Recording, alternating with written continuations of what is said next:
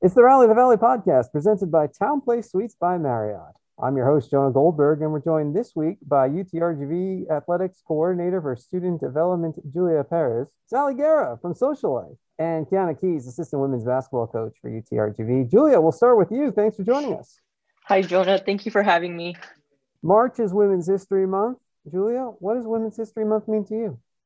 It's just a time to reflect on all the female leaders we've had in the past and continue to strive and pave the path for the future generations and the changes that past leaders have made for us and a big hill to climb in the fight for equality and true justice. Yeah, just a time to look back, reflect, and keep pushing forward. What do you think the next steps are as we fight for equality for women?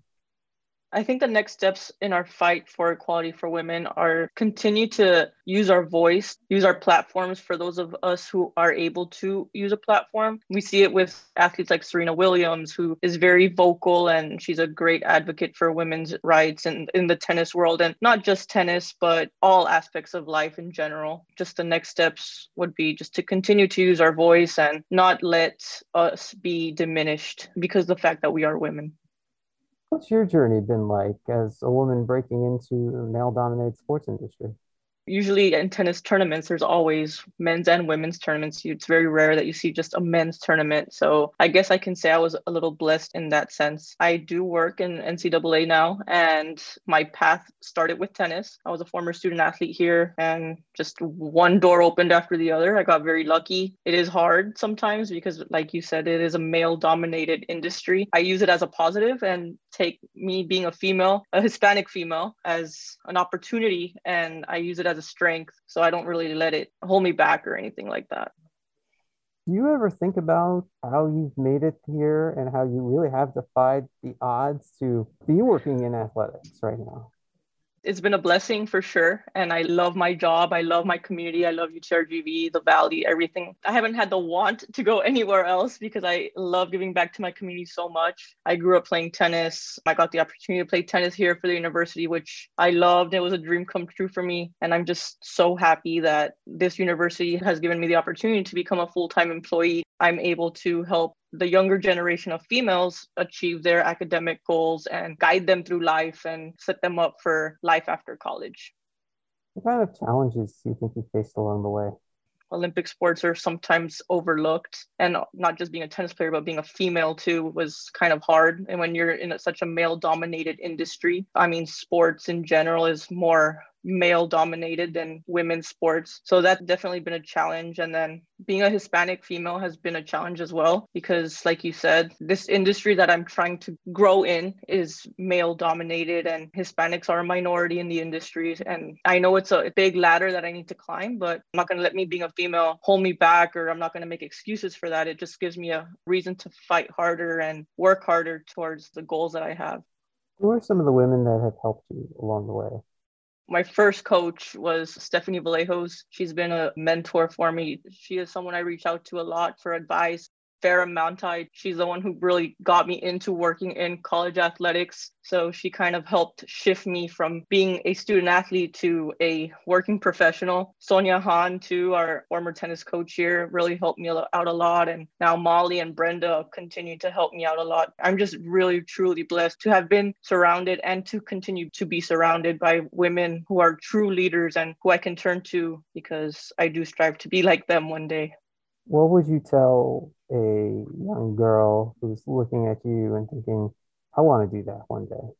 My advice to any young female in today's world is just to keep fighting. There's no goal out there that they can't achieve me coming from a small town, Roma, playing college sports for a girl is kind of unheard of at the time. Now we do see a lot more young high school females trying to get out and play college sports. And that is something that I feel very proud of. I was able to come out from that small town and play at the division one level. When I'm talking to young females, I use that as an example and I tell them there isn't a goal that you can't achieve. If you want it, you got to set your mind on it, work hard, and you'll get there. It takes a lot of hard work, determination, and perseverance.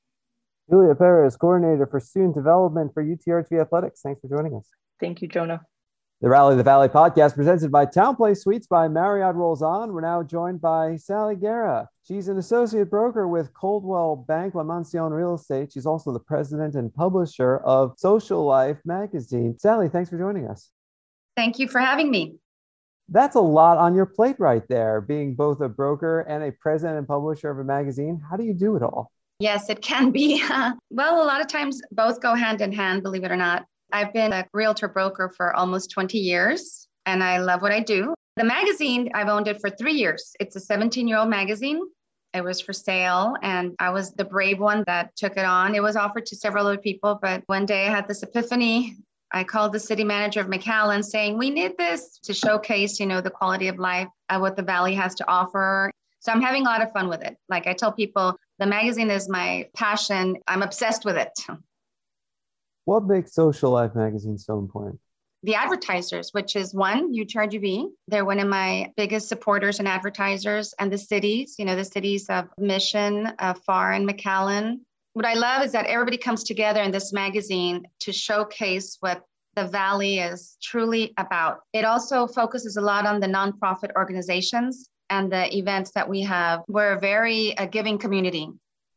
I think it's amazing. And I love reading Social Life, and you can check it out at sociallifeweb.com. And following Social Life is how I find out about a lot of the things in the Rio Grande Valley and talking about the positive things like Maestro Peter Dabrowski of the Valley Symphony Orchestra, who is a genius. By the way, love going to see the Valley Symphony Orchestra play.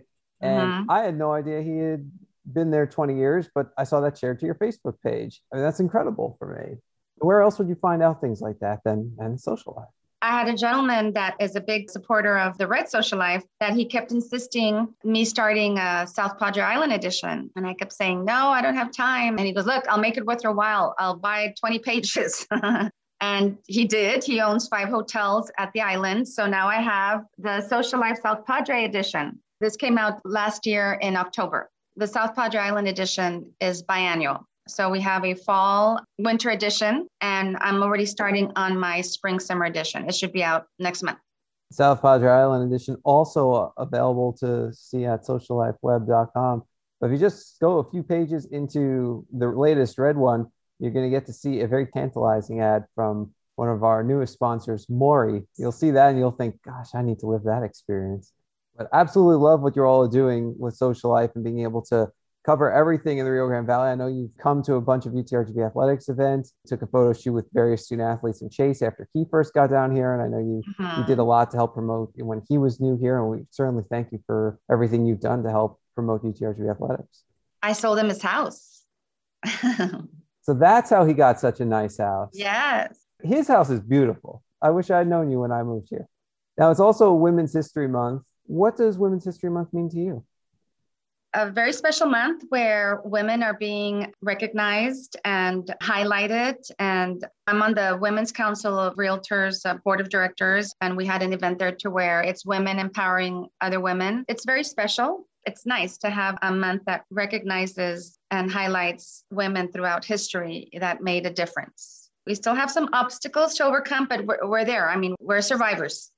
What are some of the obstacles you've faced being a woman in your professional career? I've been very blessed. Maybe I haven't seen it, but I'm very determined with what I do. It's all about your attitude.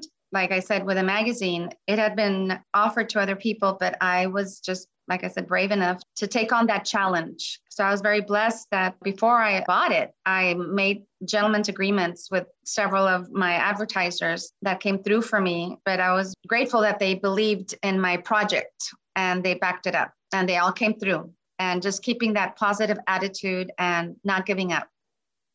Those are words to live by right there. Sally Guerra, President, Publisher of Social Life Magazine. Thanks for joining us.